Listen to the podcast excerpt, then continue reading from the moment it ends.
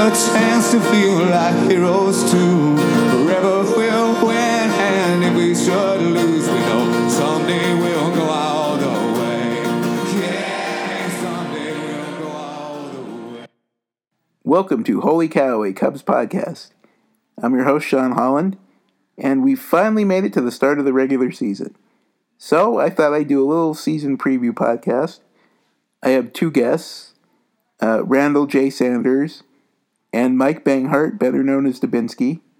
I've had both these guys on my podcast before, so uh, I'll just give a little rundown of each of them. Uh, Randall, of course, at Randall J. Sanders on Twitter. He does these great audio clips, and he uh, works with the guys at Crowley's Cubs Kingdom, who put out a lot of great T-shirts that you should check out. Um, of course, Mike Banghart, known as Dabynsky, D A B Y N S K Y on Twitter, uh, writes for Cubs Den. He's gonna be doing a lot of recaps of games this year. They're always good. Um, we talk about a lot of stuff in this podcast. Try to cover everything involving the Cubs.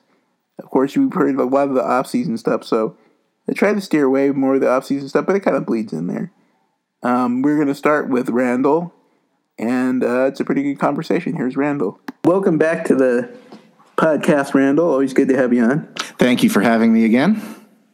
Uh, okay, so we've had, as I've discussed on this po- this podcast this off season. Uh, I don't know. What you, would you describe it as the off season from hell? Is that a good way to describe it? I I think off season from hell might be a little hyperbolic, but it was a, a very bad off season on a number of levels for the Cubs. So anyway, we've finally gotten to opening day this week It's the Texas Rangers. So I guess this is simple with all the negativity that's floated around the team this offseason from, you know, the PECOTA projections to all the off-field issues and the lack of spending on free agents. I just thought I'd ask you, what's your overall feeling about this team heading into the season? My overall feeling about this team heading into the season is uh, what, what I want to call off season induced negativity. In that it's been such a, a down off season for this team and this organization that it's become become a lot harder to remember some of the positives about this team, and it's very easy to forget that they still have three or four at least all-star caliber players on this team, and that all these players need to do really is perform to their career averages, and this team will probably still be very good. And it's very easy to forget that across an offseason where the team cries poor and does not sign any impact free agents, despite several viable candidates having been out there. Um, and when they they handle other matters on and off the field, uh, not as well as they could have. So I, I think in an off season when there's no games being played, it's very easy to forget the talent you already have on the roster. Um, and it's a lot easier for the negativity to become to to find its way to the forefront and be the most prominent thing when we think about this team. And another thing to think about too is just, I mean, the last time I had you on my podcast was right before the Rockies wild card game when the Cubs were just in this month long, I don't know, I don't want to call it tailspin, but just like a massive hitting slump. And they just really went out of the season on a sour note. And it kind of, that kind of also, I think, has soured people heading into this season. It, it definitely has. You know, your your last game prior to the offseason does a, a great job of coloring that offseason and to lose one to nothing at home in the wild card play-in game is a pretty bad way to go into the offseason and that does a lot to color how you feel about the team going forward too because that's your most recent memory of them on the field So I guess we'll kind of dive into just the uh, the the um, bull, the rotation was announced today. For those who don't know, it's Lester's first, then Darvish, then I believe uh, Hendricks, Hamels, and Quintana's your number five starter, quote unquote. Of course, these labels kind of fade away pretty quick, but uh, to have Quintana as your last starter listed, that's actually a pretty good rotation. On paper, that's an excellent rotation. Uh, you have a good balance of left-handers and right-handers. You don't have a whole lot of uh, overpowering velocity in that uh, in that rotation. Darvish is probably the throwest, the, the hardest thrower at this point. But you've got a lot of experience. You've got uh, a lot of pitching intelligence. You've got a lot of ability in that rotation. And if you have four of those five guys who perform to their career norms, it's going to be a very steady rotation. And of course, you have big questions, question marks like how effective can Lester continue being as he starts as he continues to age. You have the same question mark about Hamels. Uh, you have questions about Quintana's uh, consistency. You have questions about Darvish staying healthy.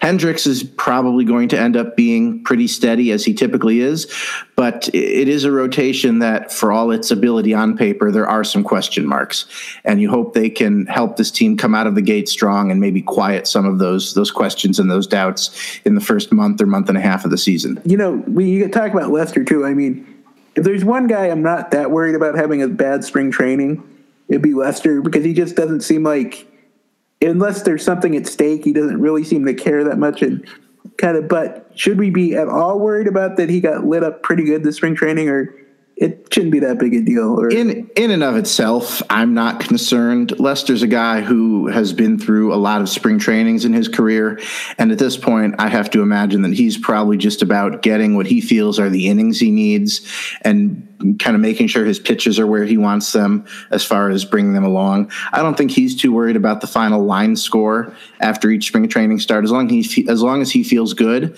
and uh, as long as he feels good and as long as he feels like he's ready to start the season. He's been through this long enough that I trust him. So Yu Darvish has he had the blister of course recently so that everyone got scared for a minute but he's been throwing very hard in spring training and saying he feels good. It would really help this team if he could be an effective pitcher this year. But should we be a little worried or? Uh, I, I, mean, I, I always worry about pitchers just because the human arm is not meant to pitch.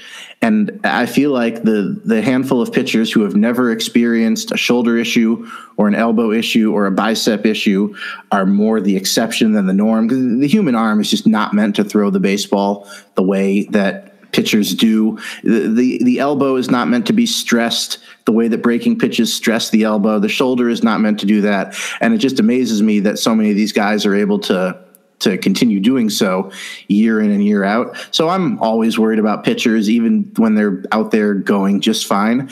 Um, but with that said, Darvish, uh, he's clearly a, a different guy this year than he was last year. And that can happen quite a bit um, when a guy when a guy comes to a team on a big free agent contract. It happened to Lester uh, a little differently. Um, he, he, didn't miss all of his first season with the Cubs with injury, but he was ineffective at times.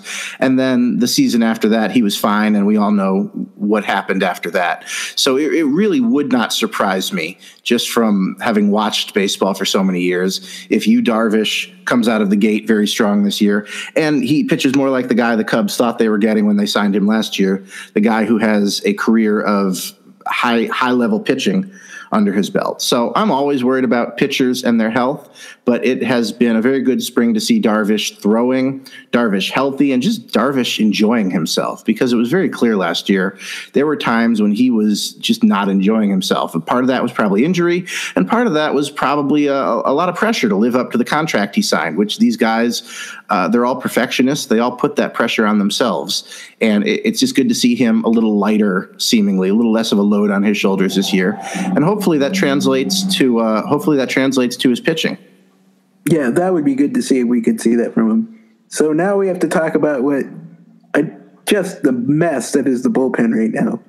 And I don't know what to make of it, or I mean, it still hasn't been finalized. That Allen Webster or whatever is the, the bubble guy in here. It so. seems like Webster, Allen Webster, uh, Kyle Ryan, and everyone's favorite uh, goat Randy Rosario are the three bubble guys, and it seems like the final arm will probably come from one of those three.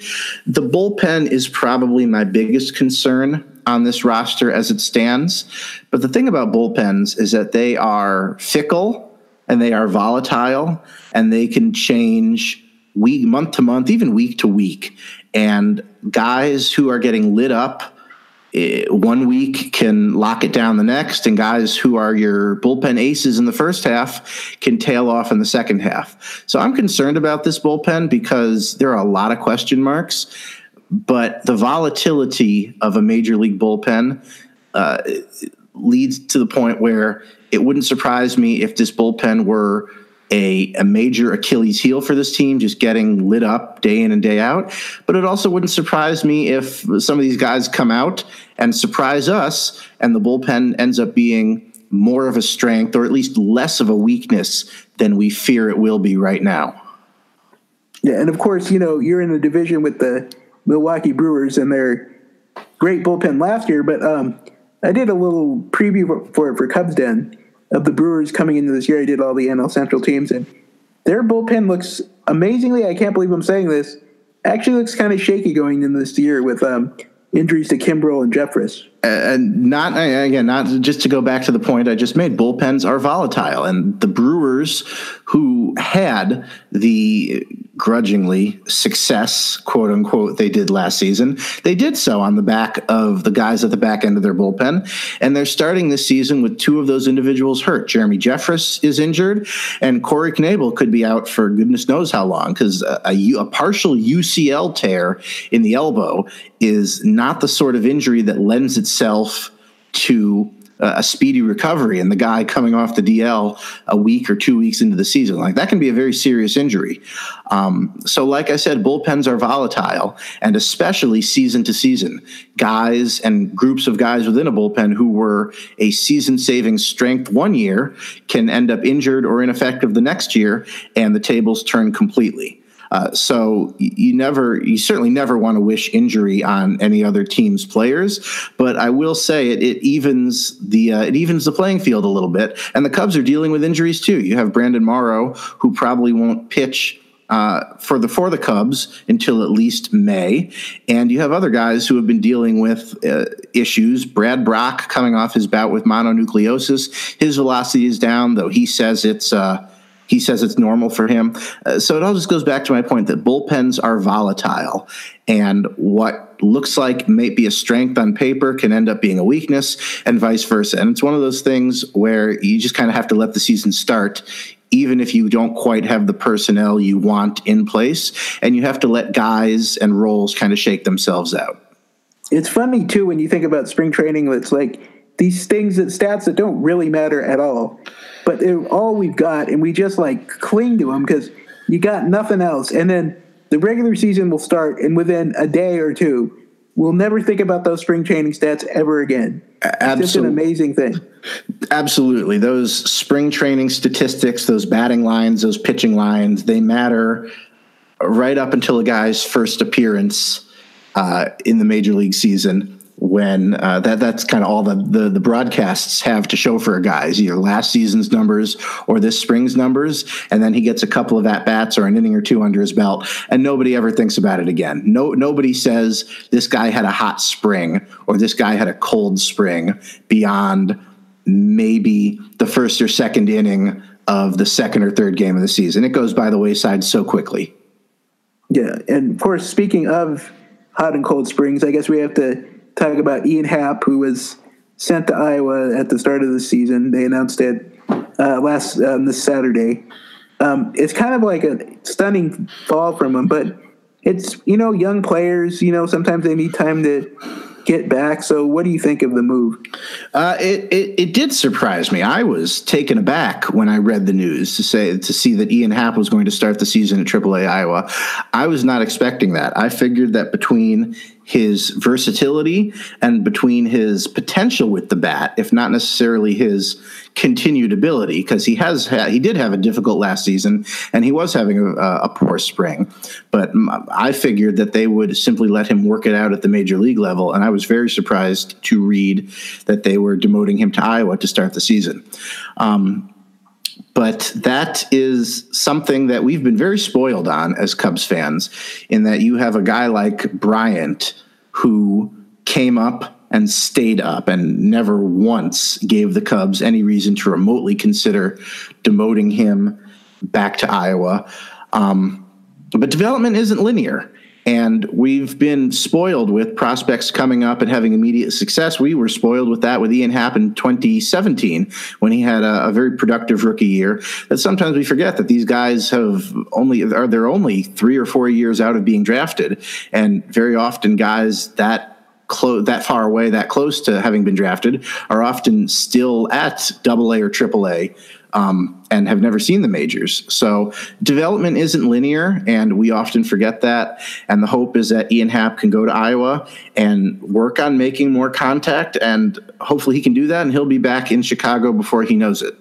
Yep, that's that's the goal anyway. And I mean, look at speaking of, we're gonna I'm gonna transition to the lineup coming into this year, but I mean, Kyle Schwarber also went down to AAA for a while, so it's not unprecedented. It's not unprecedented at all, at all. And again, we do often forget that development isn't linear, and some of the some of the best players in the game, some of the best players in history, didn't necessarily come up and stay up. They went back and forth a time or two before staying up permanently and going out to carve out a very productive career. So hopefully that can be the case for Ian Happ. So now, what do you think of the lineup? I mean, Bryant being healthy, got to be a good sign.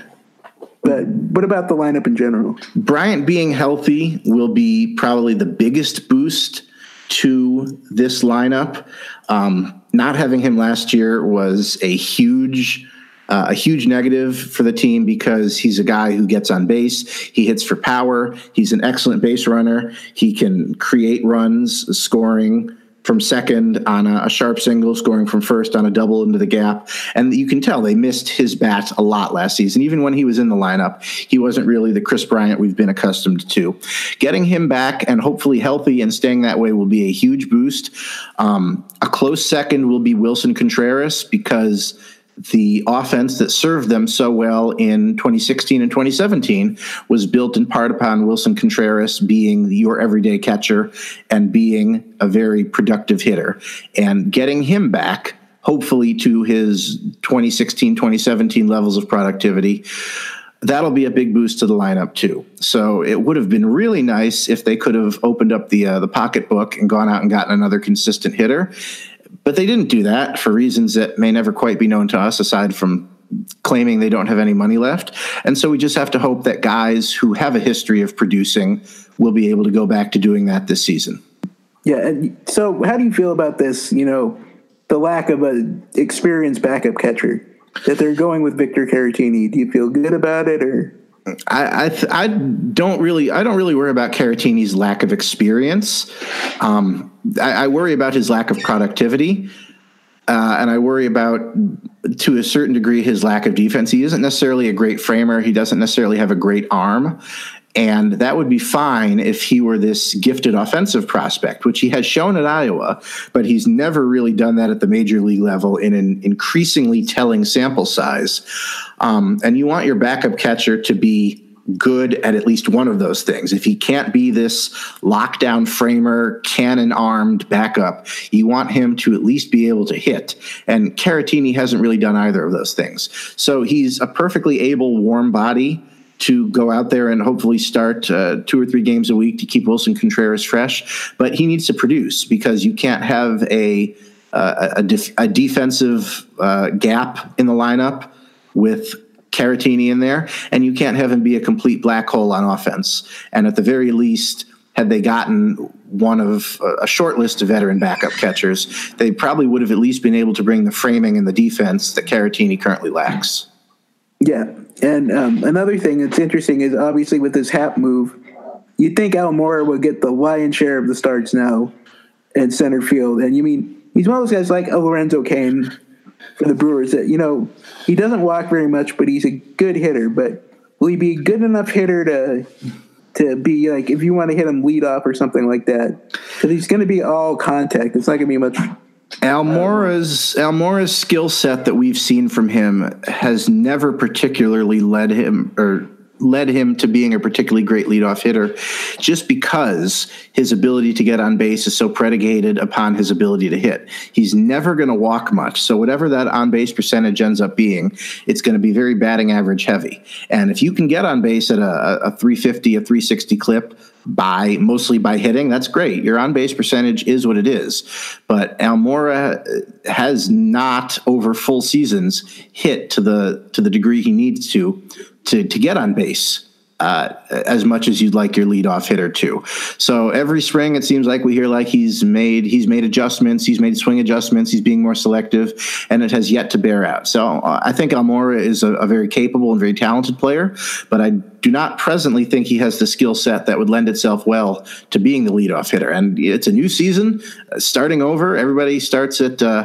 A zero batting average, a zero on base percentage, a zero slugging, and all that. And maybe he has made those changes, and I hope he has. But we have never seen anything from Albert Almora that would suggest that he would make a particularly good leadoff hitter. Yeah. So, um, how about Kyle Schwarber? What are you feeling about him? Kyle, um, he says he made some changes in the offseason too, went back to hitting out of more of a crouch. Um, he, he didn't say he made any real changes to his uh, his physique as he did uh, an offseason ago. Um, but Kyle Schwarber is another guy where we we, we tend to fixate on certain numbers. We say he's not homering enough uh, while ignoring the fact that he's st- still walking. Uh, we say he's not hitting enough while ignoring the fact that he's still getting on base very well. Schwarber, and he was the victim of some positively atrocious umpiring last season. It seems like every other day he'd have a plate appearance where he was up 3 0, and then it would be just an awful automatic called strike for the 3 1. He'd foul off the 3 2, and then he'd ground out or strike out uh, on the 3 2 to, to end the at bat. So uh, maybe that'll reset and the umpires can do a little better job with him this year.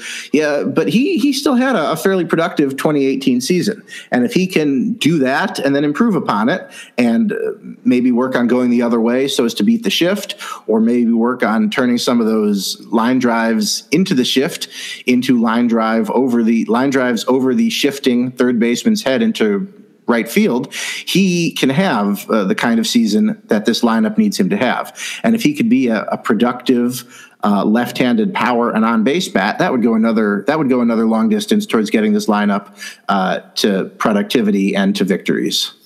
Yeah, another trend we've noticed, um, I've noticed this spring, is that they're going back to hitting the pitcher eighth to have that you know double leadoff man.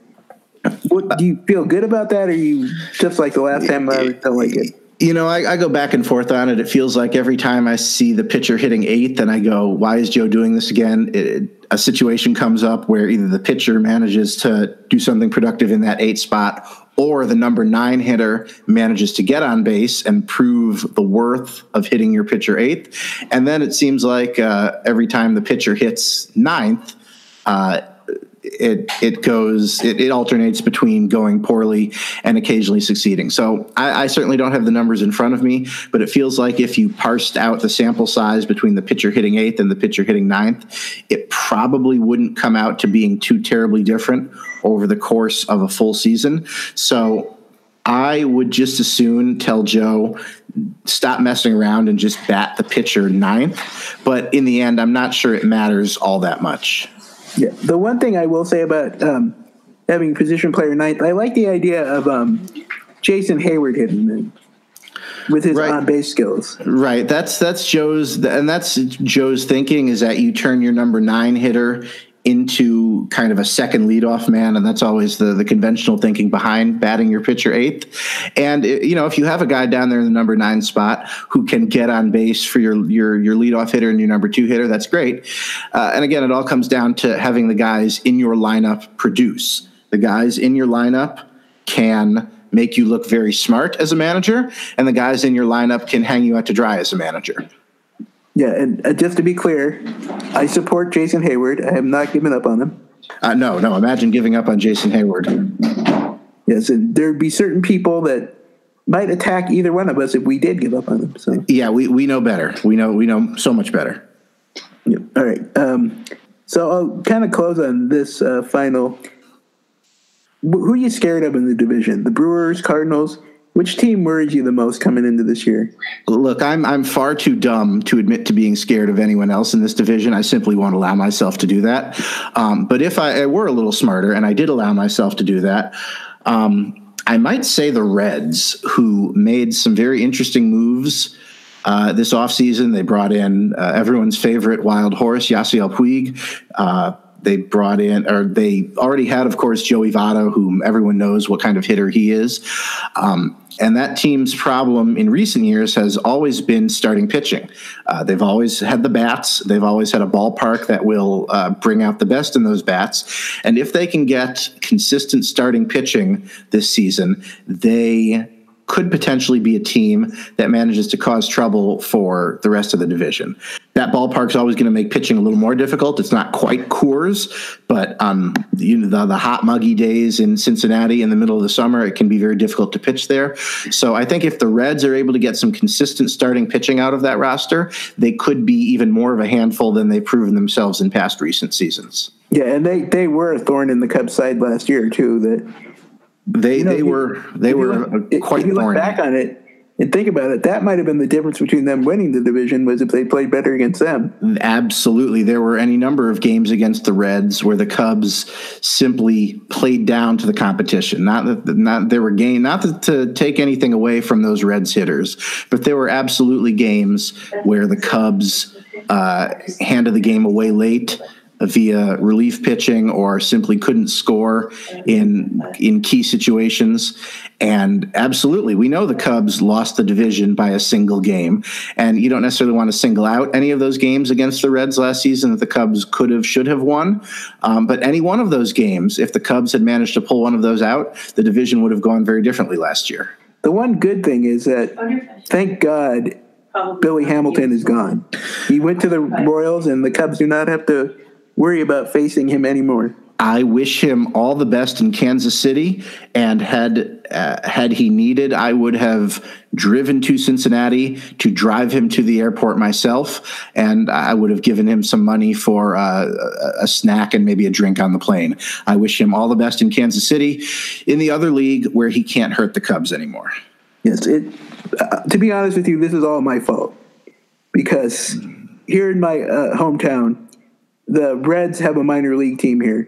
And I was a fan of a young man named Billy Hamilton that was playing second base for the Billings Mustangs here in 2010. And I thought, well, I really like this guy. And classic mistake by me, ends up on the Reds, killing the Cubs all the time.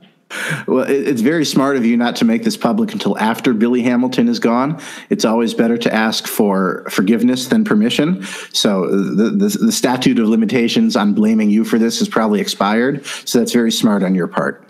Yes, you can't say I'm not dumb. I'm dumb in this area anyway. You can say I'm dumb on a lot of areas, but not on this one. The silence says it all. Uh, I'm, I'm, yeah, I'm, I'm, you know, remaining so better to remain silent and be thought a fool than to open one's mouth and remove all doubt. All right, so I guess I'll we'll go out on this one. I don't want like a, like an overall like prediction like what the record is or anything, but how are we going to feel about the Cubs at the end of the year? Are we going to feel good or bad? I, I, like to hope we're going to feel good. I think we're going to feel like the Cubs came through a very difficult season um, where they had to contend with seemingly comers on all sides uh, from St. Louis, from Milwaukee, from Cincinnati, and always from Pittsburgh because they managed to they managed to be annoying no matter what that roster looks like. I like to think though that we're going to say look, the Cubs had some roster issues to start the season, but ultimately, a lot of guys with a history of production uh, produced, and they did so enough that the Cubs end up ended up winning the division by a couple of games. I like to think that's where we'll be in early October. Well, I hope you're right. I, I, certainly hope I'm right too, because I think the alternative will lead to potentially big changes for this team, uh, for this roster, and probably for the dugout as well. Yep, I would think you're right. Well, as always, thank you for coming on, and we'll see how these predictions turn out in a few months. Thank you for having me as always, and hopefully the Cubs will make me look very smart in about six months' time. Yes, let's hope so. Now we move to Mike, and here he is. Okay, uh, Michael, welcome back to Holy Cow. Always good to have you on. Well, thank you. It's uh, nice to be back. Uh, nice to be thinking about real baseball here in a matter of days. Yes, enough with this horrible off season we've all had to deal with, and finally get to some baseball. Yeah, yeah. I mean, it's it's not like we've had a lot to to enjoy. We we didn't get many cookies this year. So, I guess you know, we ended last season. I don't know how know how else to describe it.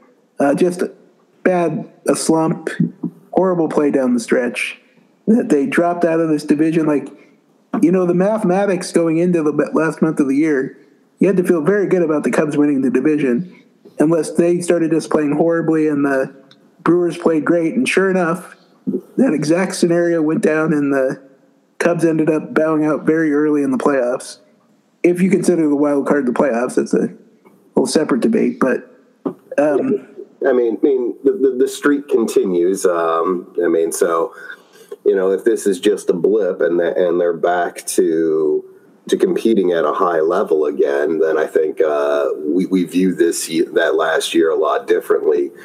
Uh, if, if, things continue to go south, um, you know, if if the PECOTA projections turn out to be to be accurate, then it's hard not to look at it like a failure and, and to put it um, on you know the scale of collapses like 2004. Um, I mean, I, I, don't know what other way to what other way to describe it. I mean, it's hard to 95 wins. I mean, that's a that's a high number.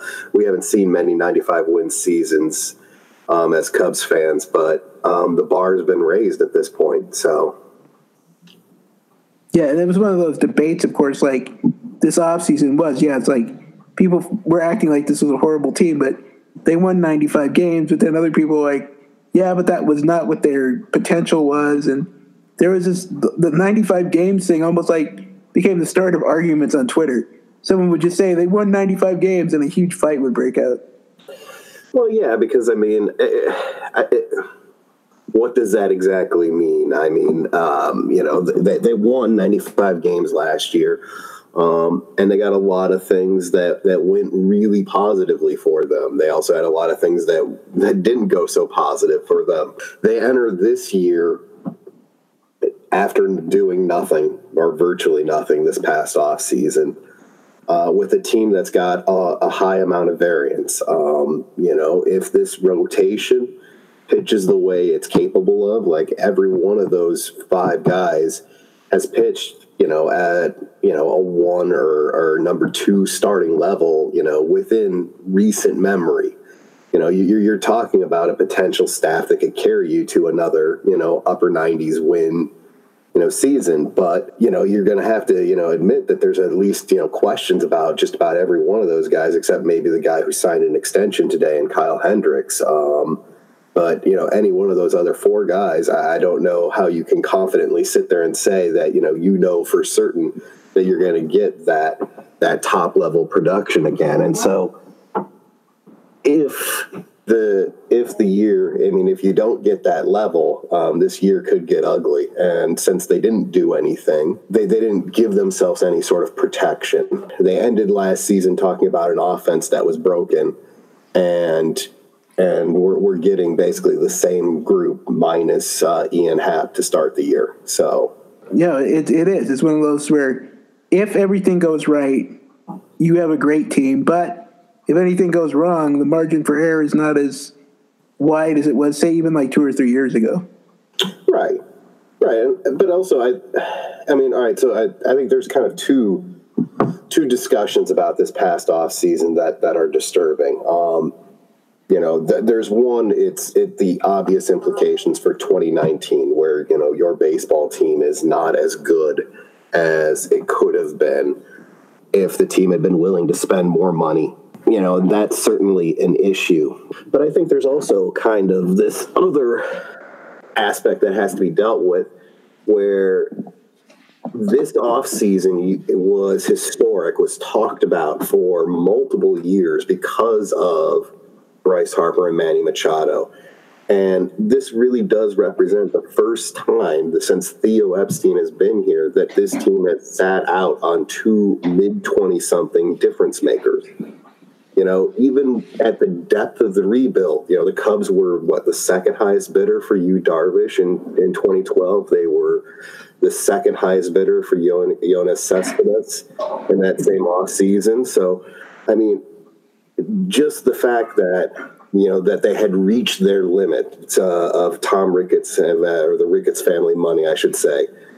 uh, was kind of concerning um, and kind of causes a shift in okay, you know, the Cubs truly aren't going to be ever the Yankees or the Dodgers. I mean, they'll, they'll get close, but you know they're they're not going to be spending at the level to cover up any mistakes. They're really in a tough spot here with with very little to play with in terms of prospects to move. Apparently, they don't have a lot in the way um, in terms of, of, of salary that they can take um, in terms of this year. So it, it's a it's a precarious spot this team's in. But then again, like we keep you know coming back to, I mean, there is talent on this team when you've got a core built around you know Kris Bryant and Anthony Rizzo. And you know, if Javier Baez is the Javier Baez of last year, uh, if Willson Contreras is more the Willson Contreras of two years ago, I mean, you've got uh, the makings of a pretty special offense too. We're, I'm just going to dive into some of the stuff with the season. I talked to um, Randall Sanders, who I'm sure everyone on Twitter knows Randall. Yeah, we covered some of the uh, issues with the, some of the players and stuff on the Cubs, so I'll kind of steer it to the ones I missed in that interview. So, sure. And we'll start out with the guy, the man of the hour, Kyle Hendricks, signed a five-year extension today. But for the what kind of production he's given, this is a very good deal for the Cubs. Oh yeah, I mean this, this is. I mean I, I don't know how you can't feel like this is a win for the Cubs that they get to buy out. Uh, you know what is it? One one or is it two years of free agency that they completely buy out with or with the vesting option? I'm trying to remember how it exactly goes. I think I think it, it was one. I think they, they paid seven hundred seven million this year, and then it goes into effect after that. Okay, so yeah, so it is. It's one year of free agency that they get, and then if the option vests, they get two years at, at a very reasonable sixteen million. I mean, I suppose the one thing you can maybe throw out um, besides the the concern that you have with anyone who makes a living, you know, hurling um, a baseball, is the fact that yeah, Kyle Hendricks doesn't have a lot of velocity, and so very small amounts of decline could be you know disastrous. But you know, we've been talking about you know Kyle Hendricks' velocity not being enough since you know he was in the minor leagues, and I was a doubter for a long time. Uh, but at this point, I don't know how you can't sit there and enjoy the fact that you've got a guy who's pitched at maybe top ten level in the in the National League, now wrapped up for uh, you know fifty five million over five years. I mean that that's a that's a pretty team friendly deal. Yeah, and of course, it might be a symptom of what we've seen this offseason and now the rash of uh, contract extensions that seem to be happening where it's almost like players are scared to go into free agency. Yeah, I mean, I, I, I mean, I, I, certainly would feel worried. I guess if I was in in Kyle Hendricks' camp, um, watching what's happened at Dallas Keuchel um, this off season, um, I, I certainly wouldn't be be anxious to heading into free agency, maybe like I would have been prior to that.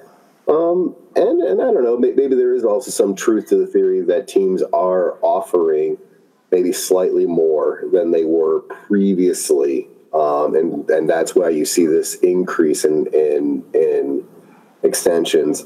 Um, as sort of a, a preemptive move to potential labor trouble. Um, you know, you, you, you pacify a few guys by you know giving them a bit more money now, a bit more security. So, um, but on the flip side, that also might make players a little bit more willing to um, endure some labor pain if they do have that that contract security and have made been able to bank a little bit of money ahead of ahead of the strike, potential strike or labor stoppage in the near future that we all seem to think is going to happen. So, of course, I say just for you, I saved talking about Jose Quintana to this this half of the season preview because I know you're a fan. Oh, I, am a huge fan. I, I, I would. I'm a, a, staunch defender of the, the trade, even though uh, you know it clearly hasn't worked out well for the Cubs. Um, as Eloy Jimenez is is very likely to um, start terrorizing the American League Central here. Um, but you know, pitchers are funny, and I, I don't know. I, I don't feel confident in telling you that that he's figured something out this year, but all I'm going to say is, is you know, he has done it, and he's done it for an extended period of time. He's not, you know, uh, the stuff is still there. You know, he he's at an age where you don't expect a, a huge decline. So, um, to, to say it'd be surprising that we would get the the Jose Quintana that we've been waiting for, um, I don't think that's I don't think that's fair, but um, you know, counting. I don't know how you how you're counting on him um, to be much more than than a guy who can eat 180 innings, you know, 200 innings for you. Thankfully, the Cubs are in a position where where they they need that, you know, at the bottom of the rotation and not the top. Yeah, and one thing I will say is that I looked at his numbers um, from last season, and he finished very strong. He had a very good last month of the year. So I don't know if that will translate, but I, I kind of have a good feeling about him. No, my good feelings in the past have burned me, but Yeah, I kind of feel good about him. Well, yeah. I mean, unfortunately, the, the problem is, is you know, since this uh, this slump, the the break in, you know, Jose Quintana being the most consistent starter uh, in the American League for I think what four or five seasons in a row. Um, the year he got dealt, he struggled very early on, and then he, of course, had um, you know a string of good starts with the Cubs and some not so good starts. Um, you know, he's shown those flashes of being that guy, um, but it hasn't been able, you know, it hasn't been a full year yet on the north side, and, and that's what we're waiting for. Um, if it happens, and if you know Cole Hamels uh, is still Cole freaking Hamels, uh, and you know Jon Lester and Kyle Hendricks, I mean, you've got something pretty special. You know, I, I found a funny stat because I wrote um, for uh, Cubs Den. I wrote a little preview for the Brewers, and um, Yeah, the Brewers staff ace this year is uh, Jhoulys Chacin. yeah, Uh, he produced a two WAR right. last season. Cole Hamels produced a 2.5 WAR just in his time on the Cubs. Yeah, I mean, I think that that shows just how dominant he was. I mean, he really w- was pitching at that that eighth level we saw in Philadelphia. Um, I'm not sure that you can exactly count on that in 2019. It'd be really nice though if the Cubs could. So I guess we'll move on now to the um, Cubs bullpen, which has been an area of much concern this this offseason. It was very good to see um, Pedro Strop pitch last night and look very good. I mean, he made Mookie Betts look silly, and that is not easy to do. No, I mean that that's a huge that's a huge relief there. Um, entering the season with both uh, Pedro Strop and Brandon Morrow on the disabled list would have been would have been pretty catastrophic. Um, that said, uh, you know bullpens are funny, and you can get production, um, you know, out of out of nowhere. So even though I do think there are concerns here, you know, there's also the possibility that you've got, you know, a guy or two down there. I mean, um, you know, we're all waiting for you know Dakota Mekkes you know, to really emerge on the scene here, or, or Dillon Maples to to find some semblance of control. And you've got, you know, that a sea of, you know, minor league veterans, uh, you know, to draw upon. And, you know, one or two guys start clicking and, and a bullpen can fall together pretty quickly. I mean, we've seen that um, during this run with 2015 when the, when the bullpen was a real weakness. And, you know, they, they managed a couple waiver pickups, a couple guys, you know, slotted into a few places, and all of a sudden you had an effective bullpen to get you into the postseason. That said, you know, we're talking about a team who supposedly, you know, goal is supposed to be winning the World Series, and we're talking about, you know, having to hope for guys to to to work out while an elite closer sits out there um, waiting for a team to to pay for him to to pitch for them. So, you know, on the one hand, I'm I'm not terribly worried about it, and I guess I can kind of understand not spending on on Craig Kimbrel uh, on the other hand, it is kind of silly that we're talking about this um, and f- trying to figure out where where these very valuable arms um, are, are going to be throwing this year. Yeah, it's it's. I mean, we're recording this Tuesday night, two days before the season, and Craig Kimbrel's just out there. Yep. No and- rumors that he's imminently signing a deal or anything. Any team can have a, a top five, top three closer in the game, maybe best closer. I don't know. You can make, I think, an argument. You know, as he's he's waiting for some team to be willing to pay for him. After last offseason, when relievers were the only guys who managed to get deals. And it's one of those things too that's um, with the with this, you know, they've had these budgetary restrictions, but with this one, it's hard to tell because with the bullpen, because Theo Epstein and you know has never believed in spending big on bullpens. I mean, even the closers he's gotten have been via trade. He's never given long term deals to any closer. Yeah, I mean, uh, he. I mean, I, if I recall, Keith Foulke received a, a, fairly sizable deal at the. Well, yes, I mean, when it's time on the Cubs. No, Keith. Oh, well, yeah, with the Cubs, yeah. Uh, I mean, but part of that has just been kind of the the situation. I mean, um, you know, they, you know, there wasn't a need for a closer, and you know, the first four years um, here, and then once you know they did get to that point, you know, they were in the position to make those trades to get closers. You know, picking up Chapman at the deadline, and then uh, Wade Davis before the season began. So I, I don't know as if you know Theo is really adverse to spending in the bullpen in general. I mean, they've they've they've been pretty willing to to invest in it um, throughout their time here.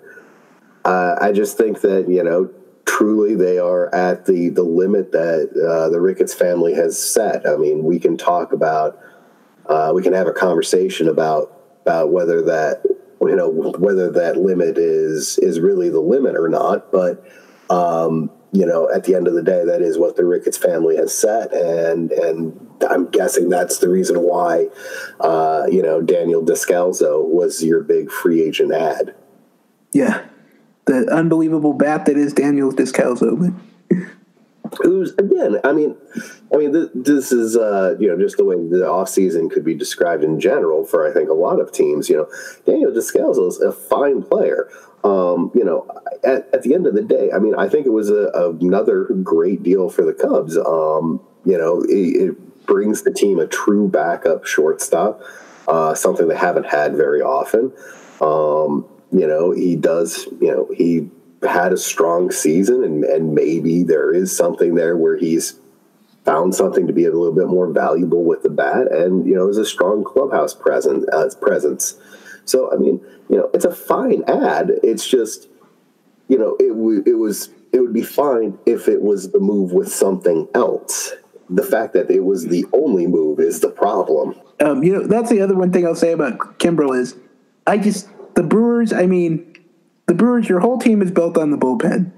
One of your top three relievers is likely out for the year. Certainly, very you know torn or semi torn UCL. You got Jeffress has got shoulder pain. He's out until at least May. Your bullpen is, or your rotation is very young. The Brewers need Kimbrel so bad for their strategy to lean on the bullpen to work, and I don't know why they haven't already signed him. You know, I, I, don't know either, but I mean, last year I, I felt kind of the same way, where you know they had made the, those the big moves. You know, they get they sign Lorenzo Cain, they get Christian Yelich, and it's like, well, all right, great. This they, they've protected their their lineup from slumping from the year before. You know, but who's going to throw for them? I mean, and you know, you figure like, oh, you know, are they actually going to go make the move for Jake Arrieta? And they, of course, you know, sat that out, and we know how the season turned out. You know, so. Um, on the one hand, yeah, it would seem like an obvious fit. I mean, um, the Brewers, you know, any team that is contending could use Greg Kimbrel, but the Brewers certainly could use him more than a lot of the other teams. And it just, yeah, if they, you know, that if they would just be willing to go a little bit further, it would seem like they could greatly increase their chances of going back to the playoffs and, and going farther in them. Yeah, so we'll move on. That's enough about the Brewers because um, we'll move on to the Cubs, which everyone really wants to hear about on here. Um, so Javi Baez had an incredible year last year. I mean, MVP, runner up. If Christian Yelich doesn't go insane the final month of the year, maybe he even wins the MVP. But a lot of people are worried about regression with Javi because you know he doesn't walk a lot, so you know high contact guy.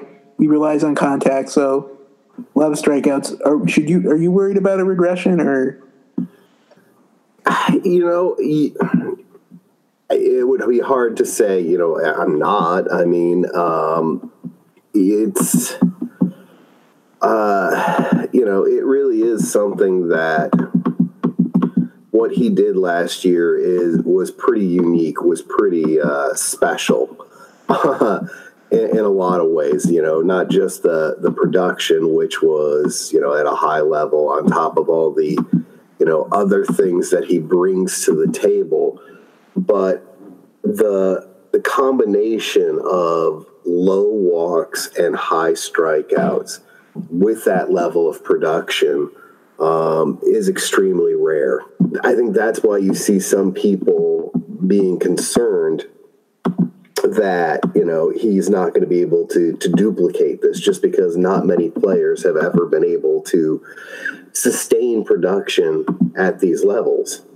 Uh, I'm trying to pull this up here, but my my computer's going slow. I have to get the exact numbers here. Uh, but yeah, the game, his game seems like a game that is going to be high variance, um, just because of the fact that it is. Um, you know, he's not going to draw a lot of walks. That's never going to be a, a, huge part of his game. Uh, and, you know, the swing and miss is going to be a huge part of the game as well. I, he has got enough speed. He's got um, he does enough other things well, and of course the just the sheer bat speed um, you know, for now, I think you've you've got a player that's at least going to is going to at least be a productive member of your team. Um, I, I, don't know if I feel confident in, in, guaranteeing that he's going to be producing at that superstar level again for next year, but I, I certainly think that he's got another year or two of that in him. Yeah, and you know, sometimes you get a guy like a. I'm trying to think of a good example. Vladimir Guerrero jumps to mind but a guy that's just never is going to walk a lot, but just murders baseballs. And maybe that will be Javi. Right. I mean, um, you know, the problem is, again, is just that there are so few guys that have the the extremes that that Javier Baez has in terms, again, of of of high strikeout, low walk. I mean, like again, you mentioned Vlad, but I mean, he he's his extreme contact ability meant that he struck out considerably less than than Javi does. Um, again, I just you know it's not really a term uh, in terms of of the skill set or, or you know the production, I guess, but. Uh, you know, Matthew Trueblood wrote a piece a long time ago about Javier Baez, you know, comparing his development to, say, Sammy Sosa um, and, and, suggesting that Javier Baez might be a player that that blooms late, and that might still be the case despite the the you know season last year, uh, because again, he could just be sort of up and down. Um, I guess a player that jumps to mind in that way would be um, Adrian Beltre, who in his twenties, you know, had a couple monster years, got a huge contract. I think at age 26 from the Mariners was kind of a disappointment there, but then at age 30, you know, developed into like one of the most consistent players for a decade. Yeah, something like that, where where Javi's kind of has you know those huge years and maybe slumps a year or two um, in his twenties, where then he kind of gets locked in for that extended period of time. Um, so you could see. I mean, again, I guess I wouldn't be shocked if if he takes a, a dramatic step back um, you know, you almost expect a, a small step back um, off of the production that he had last year, um, just because, again, it was such a, a ridiculously good year. Yeah. So, you know, now we were talking about, you know, Baez is a high variance player. So we'll go to the exact opposite of that. Anthony Rizzo, who, I mean, if you look at his stats over the years, basically puts up the exact same numbers almost every year I mean, it's kind of amazing how consistent he is. Yeah, no, no. I mean, it, it, he's not exactly Chris Davis, but uh, you know, he's pretty close. Um, uh, th- there's, you know, I've got some maybe concerns, and maybe long term, know, about how Anthony Rizzo is going to age. I'm not certain that he's going to, to age particularly gracefully, but um, you know, it doesn't seem like there's any any sign that he's going to slow down anytime soon here. So. Uh, you know, it is again, it, it just just assuming health. Kris Bryant and Anthony Rizzo are so good and so consistently good when healthy that that gives you a, a certain floor of production. Guy that's been getting a lot of attention this spring, who you know burst on the scene last year, kind of faded at the end of the year, but is just destroying spring training. I mean take that with a grain of salt that it's spring training, but uh, I'm getting kind of excited about David Bote. Should I kind of temper that a little bit? You know, I again, I guess it's it's, it's what what is your your expectations here? I mean, um, you know, I, I I think you've got a big league, you know, ball player here. I mean, um, I, I'm not sure if he's really a guy that you want, you know, getting 500 plate appearances, you know, 600 plate appearances yet. Uh, but it would certainly seem like the potential is there for that. Yeah, he's had a monster spring, and and when he's hit the ball, he's hit the ball really, really hard, um, which is a good thing. Uh, but some of the the peripheral stuff is still kind of scary. You know, when he was doing really well last year, there were a lot of signs that were saying, yeah, you know, some of this is maybe a bit of a mirage. And then you know he cooled off, which kind of you know makes you feel like you know you kind of saw what it was. Um, yeah, it was clear too that um, just watching the end of the year, the high fastball was killing him that was a pitch they figured out to go to against him, and they pounded him high, and he could not catch up to those high fastballs. So you're hoping that's a rookie thing, and he can start to adjust to that. Right, right. I mean, uh, but it, I mean, it's it's going to be that constant adjustment. I'm I'm fairly certain that you know he will be able to come up with some sort of adjustment to it that will force pitchers to correct. Um, I just, you know, again, it's the is he a guy that you uh, really are really wanting to be out there every day, or is he a guy you're happy to have because he's a guy who can fill in multiple places, you know, and you know fill in for guys, um, you know, is playing you know three to five times a week as opposed to you know five to seven. It's one of those things too that just like you get you see when he just when he does make contact and smokes the ball. I mean, he was second in exit velocity in all baseball it's one of those things that grabs you and you get it's like it mesmerizes you but yeah you got to think about what about the peripheral stuff what about his block rate his strikeout rate if he can keep developing you got to with someone that hits the ball that hard you got a great player but you could also go down the road of ian happ who i think ian happ will be back i'm pretty sure of that but where sometimes you get eaten alive and have to go back down and you know change all you change your swing and stuff to get back up and that could easily happen with bote Right, right. I think that that's the concern about you know if you thinking he's a guy that you can just you know throw out there every day, as opposed to maybe a guy that you got to look for matchups that that favor him. Um, and he's more of a guy that that's giving rest um, to your your main eight starters. I guess we already touched on happens up. So Albert Almora, who again is a guy much like a Baez, not the power, but where he relies heavily on the contact skills. And I mean, I went through this last year where I was debating people. I wrote an article about how they should probably be careful, you know, putting him against too many right-handed pitchers, especially high velocity righties. But um, this year, it seems like he's gotten. He's pretty much going to be the full time starter in center field, or get a that's the lion's share of the time. So, what do you feel about him getting?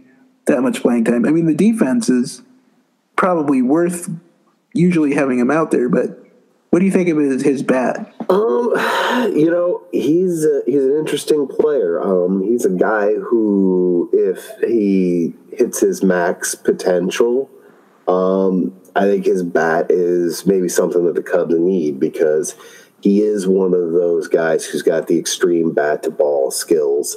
Um, you know, where he's one of those bad ball hitters um, that you sort of seem to need when you get into maybe the postseason um, to kind of break up the the guys who grind out at bats. Um, but it still seems like right now he does get eaten alive if you know if you were going to throw him out there every day that you know tough right-handed right hand right-handed pitchers um, you know that he's not going to produce a lot at the plate. And yeah, his defense is is very good, but you've got kind of that same situation right now in right field with Jason Heyward. So how many of those guys can you really afford to carry if uh, their their bats don't come around? So at some point you kind of have to see what you have in him, but I'm not particularly hopeful that you've got uh, a star player. If, if you can get if he hits just enough to make his defense and all the other things he does well, the base running, um, you know, the leadership skills, that then I I think that's a win, and I'd be very happy. Okay, so I'll touch on one last guy that kind of I'm going to say surprisingly made the team this year, uh, Mark Zagunis, who if anyone follows the minor league stuff like on Cubs Den, have heard about Mark Zagunis and his you know on base ability for a few years now, but you think he'll have any? Will he stick around? Do you think he's just going to be up until Happ figures things out and we'll go back down, or does he? Can he be a a guy that's a real contributor all year? I, I you know, honestly, I, I, don't know. I mean, to, you know, he was a guy who was interesting coming out of college to me. Um, I, I, recall, you know, getting drafted, you know, him as a, a catcher outfielder.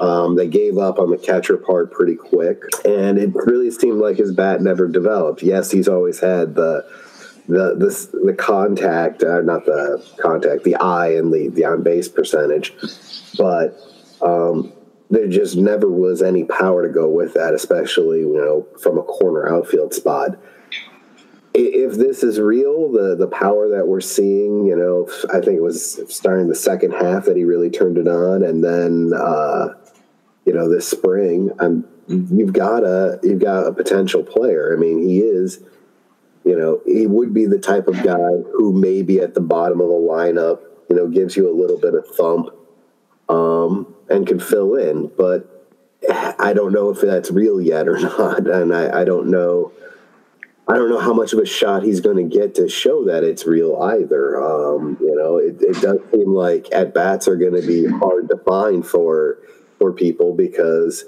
um, you know your your infield is, pretty full, and so I mean beyond that, uh, I guess it's going to be finding matchups for uh, inserting Zagunis in there. So. Um, oh, and what I guess I forgot you, you reminded me with the credit infield, I guess we should talk about uh, Ben Zobrist. I mean, last year was contract, 38 years old. He had a very good year last year. I mean, they used him. I think they used him very well last year. They gave him rest when he needed and stuff. But um, you think he'll get a similar year, or is that maybe too much to ask for Zobrist? Maybe that's too much to ask, but uh, you know, it would seem like he would be an ideal candidate to to be, you know, your guy at the top of the lineup to get on base. Um, you know, that lineup that we saw, you know, last night um, against the Red Sox, you know, to start the game would seem, you know, like a, a potential, at least at the top of the lineup with. Uh, what was it? It was Zobrist, Bryant, Rizzo, um, Baez. I mean that that seems kind of that that, that seems like a, a very likely top four um, to go with at the start of the year. Um, but yeah, you're going to have to be careful because you know it's probably you're probably getting 400 good plate appearances, not you know 550. So uh, that does open the door for some at bats, but you, you got a lot of guys that you're going to have to find playing time. You know, Victor Caratini is going to need at bats. You know, you're trying to develop Almora. And I, I just like I said, it's going to be it's going to be quite the balancing act. Yeah, a little bit of lineup juggling again. I guess that's what Joe Maddon is known to do. So Yeah, anybody mean- can do it.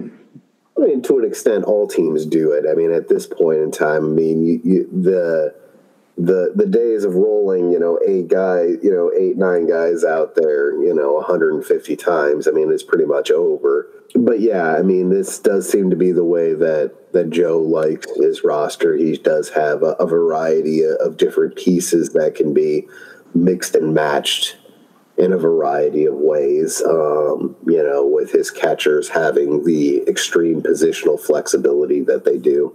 I'll ask my final question. I don't. I'm not going to ask for like an exact record or anything as far as the prediction goes, but just you think the Cubs are going to be in a good spot at the end of the year or a bad spot? What's your feeling about it? Oh, that's a that's a rough one. Yeah, I don't. you know, um, you know, right now, I guess with with, with the, the the gleam of the the season and hope right now, I, I kind of feel like they'll be good. I I'm kind of I am a believer in that pitching staff. Um, you know, I, I really like those five pitchers. um, and if they pitch as well as they can, um, you don't need a lot from the rest of the team for it to be pretty good. And so if you get, you know, the uh, a few positive breaks on the in the lineup, you know, on top of you know Kris Bryant and Anthony Rizzo doing their thing, you know, you could have a pretty special year. So uh, right now, I feel pretty good. Um, but it, you know, a couple injuries and, and that, that that good feeling goes away pretty quick. Yeah, and you know, I've something I've noticed because we used to do these, uh, you know, season predictions for Cubs Den. I don't, I don't even know what we're doing this year, but we usually do, and Yeah, you and I usually are at the the low end of the prediction scale. We're usually the yeah, more negative people, but this year there's been so much negativity that it's almost making me think maybe they will be better than everyone is so down right now. I'm thinking like, you know, this is still a pretty good team, so I'm almost getting pushed the other way because everyone else is so down about stuff. Yeah. No, I, I understand that that that fa- that feeling and that that temptation. Um, you know, the desire to be contrarian. Um, you know, I I I give I, I generally don't uh, like to make predictions because I'm very bad at it. Um, but uh, I guess yeah, no. Generally, I, I like to go with um, low expectations and being pleasantly surprised. So maybe that's uh, why I always tended to go low in my predictions. But yeah, I think this year, just a, a few things like again the pitching staff felt it seems like there's a number of positives there and you know what you know what i'm even i'm even feeling kind of good about tyler chatwood in, in the bullpen role right now um you know so i think you know i think there's a lot of things on the pitching staff that that I honestly feel pretty good about and so if again you get those five guys throwing the ball that the way that they can um that really does carry a team a long way so like I said, I, I feel good um, right now, um, but you know those good feelings can go away pretty quick. Yep. And, and on that note, um, thank you for coming on, and always like to have you on. And of course, everyone can read your recaps on Cubs Den when the season gets going. So, as always, thank you for coming on. Thank you for having me. It's always a pleasure. If you'd like to contact me, you can send me a message on Twitter. I'm at STH85. Uh, you can subscribe to the podcast on iTunes. Just look up for Holy Cow, a Cubs podcast, and you should find it. Um, you can email the podcast, holycowpod at gmail. Holycowpod at gmail. You want a question to get through? But you can tweet me too. That works just as well. And the season is here. Much like my guests, I don't want to give a prediction. I'll just, I like I said in there, I feel pretty good about the team.